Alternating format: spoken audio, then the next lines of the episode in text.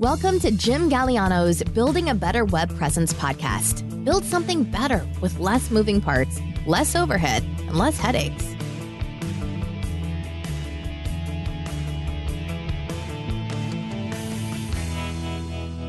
Hey everyone, this is Jim Galiano, and thanks for joining me for this week's podcast episode. Well, we had a few hiccups over the last, I would say, 10 to 12 days with getting this podcast off of the former host, which was Hipcast. They announced they were closing their doors as of the 31st of December and getting all of the episodes moved over to the new hosting platform. And one of the issues that I found was that even though I was able to move most of the episodes over, I would say Hipcast lost about a dozen of the earliest ones going back to July of 2017. So I know I have these episodes recorded somewhere. I'm not exactly sure where that is, but uh, however it turns out, right now, hundred, approximately a hundred episodes are visible if you go to places like Apple Podcast or Spotify or Amazon Music or any of the other places where this podcast feed is picked up. But there are, I would say, about 200 and I'm not sure how many episodes there are, maybe 270 or 280. I know we were getting closer to that 300 mark, but there is a link. Now, what I had to do was manually go in to my website at jimgaliano.com and change the actual URLs of the uh, individual audio files, which is a job in and of itself. I started with the most recent episodes I've already gone through the first four pages. I'm not sure how many pages I have left to do, but this is something that I'll be doing over the course of the next probably few months. Before we continue, today's episode is brought to you by the Digital Strategist newsletter, which is available right now at jimsnewsletter.com. This is my free monthly newsletter. I think you'll really enjoy it, so be sure to sign up for it if you haven't already. This episode is also brought to you by one to many system.com. And this is the training where I go over the marketing system that I use and that I teach my clients to use to help you transform and grow what maybe up until this point in time is basically a service based business. But even if you don't sell a service online and you have a certain type of expertise that you would like to package and sell, I think that one to many system.com will really help you do all the above. So while it's available, the free training is there, one to many system.com. Go ahead and check that out. The other day, I was thinking about the fact that so many things have happened over the last few years worldwide. Some of these things, of course, are fairly obvious, others not so much, especially when we're talking about uh, small businesses, mid sized businesses, and how they've been impacted around the world. According to the word on the street, I like that phrase, the word on the street. That's the things that people are talking about that really aren't being publicized. They're more or less talking about these things in small groups. But certain online industries are really starting to hurt right now, especially the ones that relied heavily on paid ads as their main source of website traffic. Let me just paint a quick picture for you here so it'll be really easy for you to follow. Imagine this you have a larger business and you invest, let's say, a dollar twenty-five in Facebook, and for every dollar twenty-five you invest, you get two dollars and fifty cents back. What would the average business person do when something like that happens? Most, of course, will invest as much as they can because the returns are just excellent. But what happens when a business really starts to make money? Especially if that's a newer business and they're not used to making that kind of income.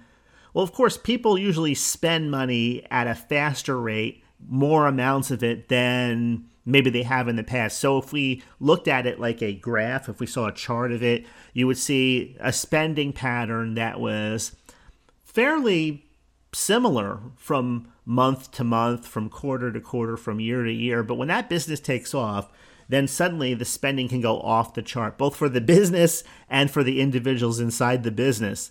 And of course, if you're investing $1.25 in ads and getting 250 back on that $1.25 investment, well, then naturally, emotion wise, you're going to think, let's just go all in on this with whatever we can invest and just get as much back as possible. So, would you call that greed? I don't know. Maybe some people it would be kind of like gambling with other people. They may just see it as an opportunity. They want to take advantage of it. But just like any other type of opportunity, windows open and windows close. Well, you know, many people invest money and they put money back into their business again. And other people will put it to the side. They'll be more conservative about it. They'll want to build up a cash reserve. And let me tell you, if you haven't had money for quite some time, you suddenly do, even if you do have a cash reserve, it's kind of hard to have the same mindset that you did when you were just kind of scraping by you go out and you buy the things that you've wanted. And I'm not even saying that you shouldn't do this. I'm just saying that it's almost like human nature. You buy more than you need, you consume more than you need, and then there's a leveling out process. They say that lottery winners on average go broke within five years because they just can't handle that kind of money. I don't know about that. I guess it depends on the individual, but think about it from a business perspective a lot of businesses, once they start, I'm talking about online, primarily online type of businesses. When you start making money, you maybe invest in some things. Let's call it an investment. So instead of just having basic web hosting, you'll invest in a premium type of web hosting solution, better servers. Or if you do email marketing just using a basic solution, maybe you'll invest in a better one that has all of the bells and all of the whistles. And in the digital world, most of these services are subscription based. But, you know, it takes money to make money. And so a lot of times people just subscribe to services that, and it's easy to happen. It happens quite easily. You have subscriptions that you're not even aware of anymore. I remember there were times where I subscribed to so many streaming services because there were different shows that I watched. They were on one service, but they weren't on the other. And then after a while, I lost track of what I was paying for and what I had canceled and what I thought I had canceled, but I hadn't. And today, even with subscription streaming services, a lot of people are cutting back on those subscriptions. But the online world is like that. So whether you're wanting to buy a subscription for entertainment for personal reasons or you're doing it for business reasons, for things like email marketing or marketing analytics, web hosting, all of these things, it becomes easy to start spending more than you think you're spending. So I've spent much of my own time with one foot in the tech world and the other in the marketing world. And there's a bit of overlap there. But what I've seen is that the tech world is always changing. And it's not exactly a low overhead kind of field that we're talking about. First of all, the customers tech customers, people that just love to be on the cutting edge, they're never really satisfied for long. They're always looking for improvements and additions, and that means if you're creating those type of solutions for that market, you always have to be in research and development mode. Plus, when we're talking about things like software and apps, there will always be a need for customer support because you have all different types of people that buy these kinds of solutions. Some of them are highly technical and they'll spend hours trying to figure out what a problem is or resolve it on their own before they'll contact any kind of support. And other people, at just the slightest hint of an issue, they're contacting technical support. And then we have every kind of person in between that. But when it comes to customer support, how important is that if you have a software type of company or if you have any kind of tech? Well, it's hugely important. I mean, just think about the basic technology that we use each and every day. If there's an issue with your cell phone, calls are dropping with the phone, and you call support, do you want to be put on hold or have to hit several different keys before you actually get to talk to someone live? Or one of my favorite ones is when the internet access goes down and they tell you on the phone to go online and contact someone through their support portal. And of course, if you were able to get online, you wouldn't be calling them in the first place. And I know, yes, you could use your data plan on the phone. Hopefully, it's different from your internet connection if your internet's down. But how many issues are there when it comes to technology? There's never a shortage of issues. And so, customer support sometimes can be the key issue in whether someone's happy in doing business with a company or unhappy. It could be the thing that causes people to lose business because their customer support just is, isn't on par where it needs to be. As a matter of fact, the company that's closing their doors that I was hosting my podcast and some of my other podcasts on that platform, their customer service had dropped the ball several times over. And I'm convinced after the last time, I believe it was September, where the service was down for several days, that a lot of people just abandoned ship on them at that point and they realized that they weren't going to be able to recover. They lost too many customers. And so I was already in the process. I was one of them of moving some of my podcasts over. Lori has a few podcasts. I have a few other podcasts. I have a client podcast that I host. So I'm moving all of this stuff over. And then about three weeks after I started that initial move, this podcast was the last one to that I was going to move over simply because there were just so many episodes. The point I'm trying to make is three weeks after I started my own migration, I received a message. Everyone on the platform, of course, got the message that they were closing their doors for good on midnight of the 31st of December. That was it, New Year's Eve. Everything was closing down. And as of December 1st, they weren't going to, whatever you had on the platform, that was going to be it. You couldn't even upload anything after December 1st.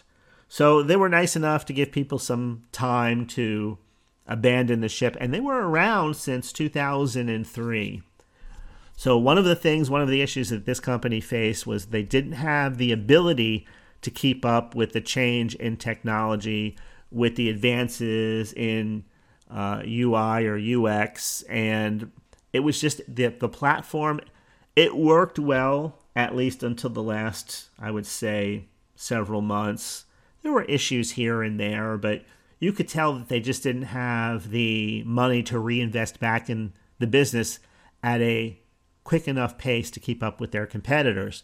And that happens sometimes. Sometimes the owners of the company, I'm not saying that this is the case with this company, but sometimes the, the people, the owners of the company, the people who are on payroll or taking their uh, money out of the company, they bleed the company dry. It wasn't that they just didn't have enough customers or clients, it's just that the money was mismanaged. And so I think that this happens a lot. We never really hear about it. But businesses get in trouble for all kinds of reasons. It could be bad customer support, it could be uh, losing control over your overhead, spending more money than you're making and not realizing it until the market turns in the wrong direction.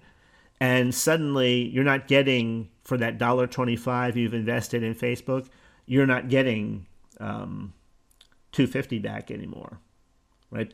when the dollar 25 no longer brings back the 250 but only starts returning 75 cents things begin to unravel quickly. And that's happening right now in the online world. It's happening with more established companies.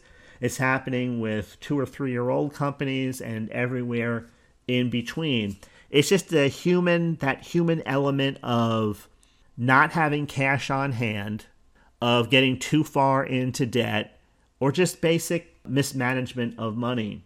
Whatever the case is, a lot of businesses are feeling the pressure. Then there's a lot of other people who aren't feeling the pressure, maybe to that extent, but we're all impacted by inflation, where money no longer buys what it did even six months ago.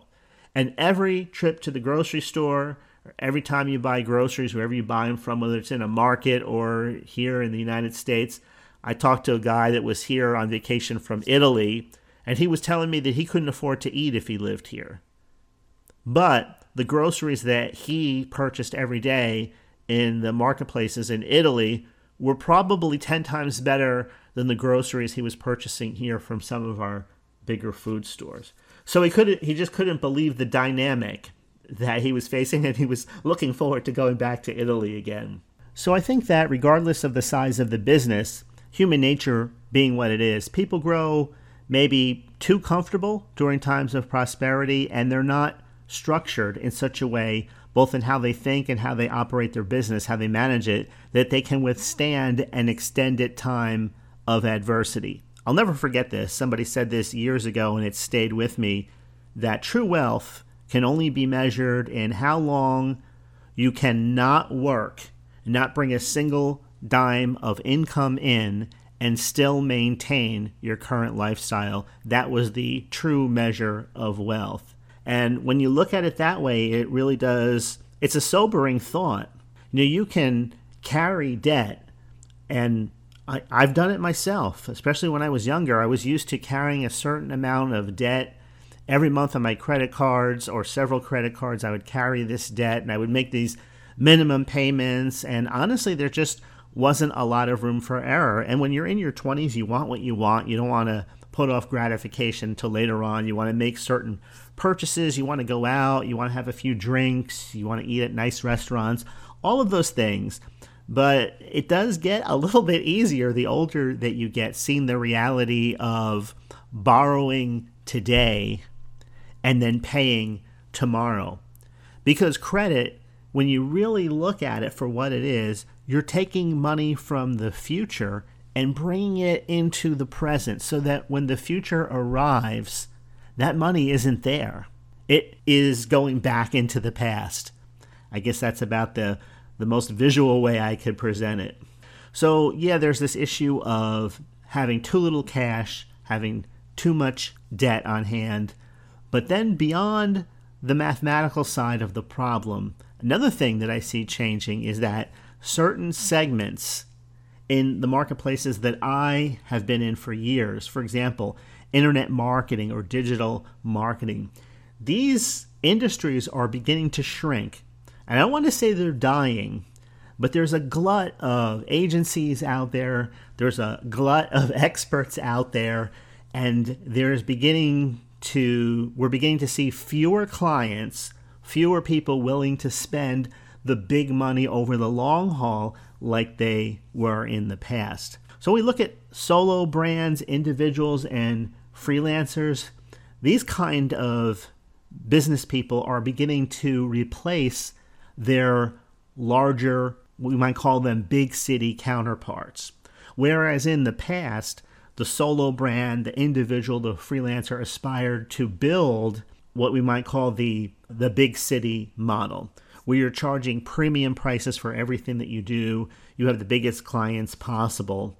That model seems to be on the decline. And also, ad spending. Whenever there's a recession, whenever things are rough financially, ad spending is usually the first thing that starts to decline. And all of these platforms are all of their, their cash, so to speak, their cash flow is directly connected to ad revenue. Matter of fact, ad revenue is responsible for so many things. And back in the day, you look before the days of television in the 1940s, the ad revenue wasn't responsible for transforming uh, sports, for example, and athletes into multimillionaires. It wasn't until the 1950s when the advertisers began to invest in commercials, TV, that we begin to see the salaries of baseball players, football players, all of those things skyrocket. Ad revenue is responsible for taking, uh, transforming sports as we know them in the United States. And most of us who were born after that. You know, I wasn't born in the 1940s, but all I've ever known is sports the way we see them today, where everybody is wealthy. Same thing with actors and actresses and getting paid you know millions upon millions of dollars. Where does all that money literally come from? It literally comes from ad revenue. After all this said and done, yeah, merchandising and all of that stuff. But okay, let's just put that for the to the side for the minute. So right now we're in a time in a recession where the ad spending is going to decline. So what do you think is going to happen when ad revenue declines? How do you make up for that? Well, inflation uh, also will affect the price of ads, so ad costs will rise to counterbalance that. So maybe you had, I mean, let's just make it simple. 10 people are buying the same product every month. You lose five of those people. How do you make up that revenue? We just have to boost the cost of what the five people left are willing to spend. There is a point where people aren't willing to spend anymore. There is a cap on everything. People are hurting because they're spending more than they can afford just for the necessities. We're not even talking about the extras. So, but bringing this back into the uh, business spectrum, that's why having a lower overhead or having an overhead that's manageable is so important. But individual and smaller businesses, which is the type of businesses that most of you who listen to this podcast operate, you couldn't really be in a better position right now to pick up the slack, depending on what you're selling, that's going to be dropped by the larger companies who can't afford to price competitively because their overhead, along with their debt, won't allow them to do so without laying off some of their existing staff. You might look at a big company and say on the outside, well, they're not really my competitor. I run a smaller sized online business. And although that may have been so in the past, now larger companies, I'm talking about companies you may find that have a physical presence in New York, Los Angeles, London, places like that. Those companies are hiring individuals, freelancers, subcontractors, and smaller businesses located remotely in smaller towns with less pop in less populated areas and they're parting ways with the larger local big city agencies and service providers because at the end of the day all they're looking for is a result. And if you can deliver that result even though you're 500 or 1000 miles away now you are a viable alternative. Whereas even 10 years ago that wasn't the case. In the digital world, a freelancer may be able to easily bid 10 or 15% less on a project than a larger competitor can. One company may have to cover their office rent, their electric bill, their salaries, benefits, everything else. All of this gets figured into their pricing model. It's just simple math. But if you can deliver the goods, you can beat a giant competitor today. And this just isn't theory, it's happening as we speak. Here's the thing I don't recommend rock bottom prices unless maybe you're in your late teens or your early 20s and you're still learning your craft. Then, if you're charging less, sometimes people, and you're younger, there's a little bit more room for error. Not a lot, but maybe a little more. For everyone else, and that's most of you, you can still be competitive with your pricing and turn a solid profit, which most of the larger company slash agency competitors cannot, especially in the middle of a recession, especially with the situation that we're in right now with inflation. So maybe a new dynamic is gradually forming right in front of us where big can no longer withstand the test of time as effectively as small to mid sized can. Just think about how many big companies have failed over the last 20 years. Whereas if we went back to, let's pick 1950 again, companies that were big in 19 in the 1950s were big in the 60s they were big in the 70s now we just see that large companies they don't they can't maintain. Now i know you can maybe you'll say apple or microsoft but those are just two. There's a lot of others that just can't maintain over the long haul and make it through these times of adversity the way they used to in the past. So maybe this is something new that we're seeing kind of play out in our lifetime, in our own experience. So, I mean, we can look at this big versus small and being able to withstand problems easier as a maybe more mobile, smaller type of business. But if you look at things at the highest possible level now, I'm talking about governments and countries, the world is basically bankrupt if we apply the same standards to countries, to governments that we apply to individuals. Because it's still all money at the end of the day, isn't it?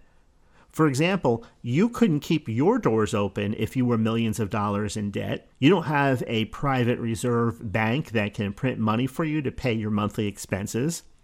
You know, a report came out yesterday and it said that almost a third, not quite, but almost a third of Americans right now are out of work, collecting, many of them collecting unemployment benefits. Another report said that the majority of Americans polled who are employed are saying that they need at least 20% more, a 20% increase in income just to keep pace with inflation. So let me just encourage you not to let these facts swallow up your thinking and so that you start thinking, you know, like fatalistically or negatively. I mean, these are realities, but there's another reality right alongside of it. And that is there's plenty of money out there to keep your specific business more than just afloat.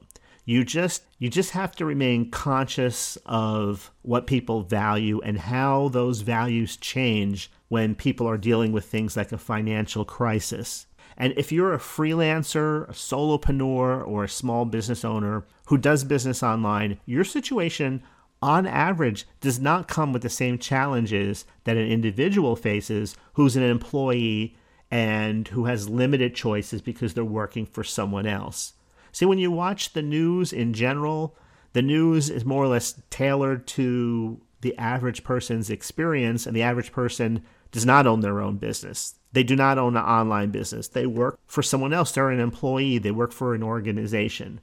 And this isn't pro or con, whether it's better to work for an organization or work for yourself. I'm just stating things as they are. You have advantages as a small business owner. Sure, there's disadvantages, but you do have advantages that could work in your favor once you recognize what's happening in the world all around us. So be smart about how you're spending your money. And that doesn't mean you shy away from risks, it just means that you have to keep yourself in check when it comes to how and where you're spending. Finally, let me ask you this Are you aware of how some of the subtle changes in society as a whole can affect how you're going to be marketing in your business in the future?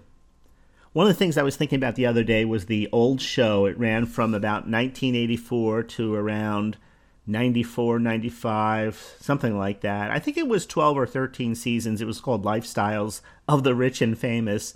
And the show featured these extravagant lifestyles of wealthy entertainers, athletes, socialites, and I know that some people can still relate to that that kind of wealth, that kind of opulence, that type of extravagance, but I think that that's a smaller segment, perhaps smaller than ever in society that like that kind of thing simply because tastes change. Showing off extreme wealth may have had a bigger place in the past than it does in the present. It seems out of place in this time in more settings than not. But when you think about the popularity and trends and how things like that work, how many popular things from the past, even 10 years ago, the shows that we were watching, the movies we went to, would never have thrived if they had been released or come out in this current time.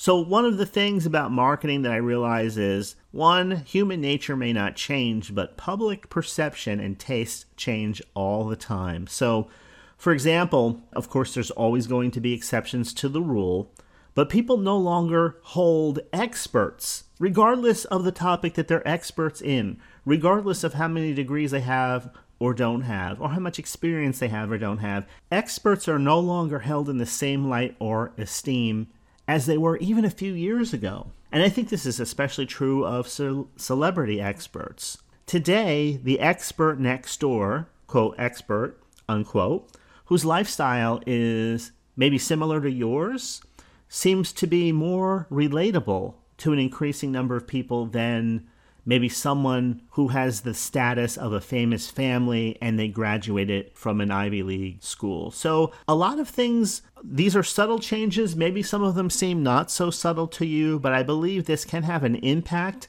on business marketing and business advertising as we move into 2023. I know for myself, I've taken a look at a lot of my marketing materials and I think about how people marketed to me in the past. For the most part, when I think back about how it was to be marketed to, they were projecting something that I aspired to.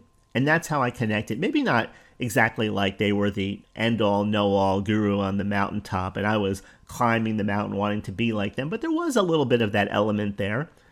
But there was also an element of relatability there, the people that I connected with the most. In other words, these were individuals who were once in the same place that I was in. They had a similar problem, or maybe the same problem, and they solved it. And so I was kind of following along in their footsteps. And maybe this is the reason why recently I heard that pure how to type video channels on YouTube aren't doing as well as they were two or three years ago. I don't know, but that's what I heard. And the people that I heard talking about this were individuals who changed the style of how they were creating videos because their channels were struggling.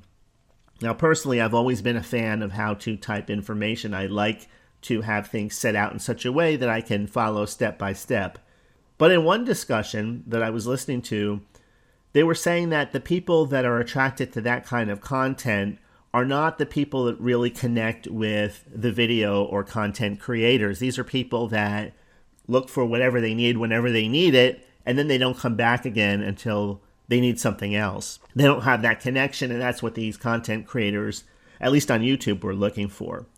And I understand that. That makes sense. Maybe they do have a point there. So when you look at both of these things together, yes, how to information or how to type information is always going to be there, but it seems that people today are also looking for maybe someone that they can relate to, someone that is not like so far and above their level.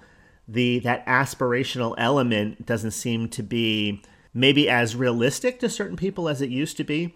I don't know. I mean, recently I was looking at a well known salesperson's website, and this person travels around in their own private jet, and they're well known, and they have books and and courses and all of this stuff. They're at the top of their field. His name just, for some reason, my mind blanked out with his name. But I thought to myself, if I was trying to learn sales, yeah, I would probably want to know what he has to say about it. But can I see myself flying around on a jet? Is that something that's relatable to me? Not really. Uh, his wife is a actress or former actress, and so and, and nothing against anyone who projects that, especially if it's real and not fake, not put on. But I think that if you look at the mood of the culture over the past several years, I think that that being the epitome of success is no longer, I think it's in question. So, all right, well, that's about all for today. I hope you enjoyed this episode. If you think it will help a friend, please go ahead and share the episode link with them or you can send them directly to jimgaliano.com forward slash podcast. All of the back episodes will be available there. I have to change a whole bunch of links so in order to get that going, but I have the first four pages all locked down with the new podcast host. So thanks again for listening. I really appreciate it. Have a great rest of your week, and I'll talk to you later.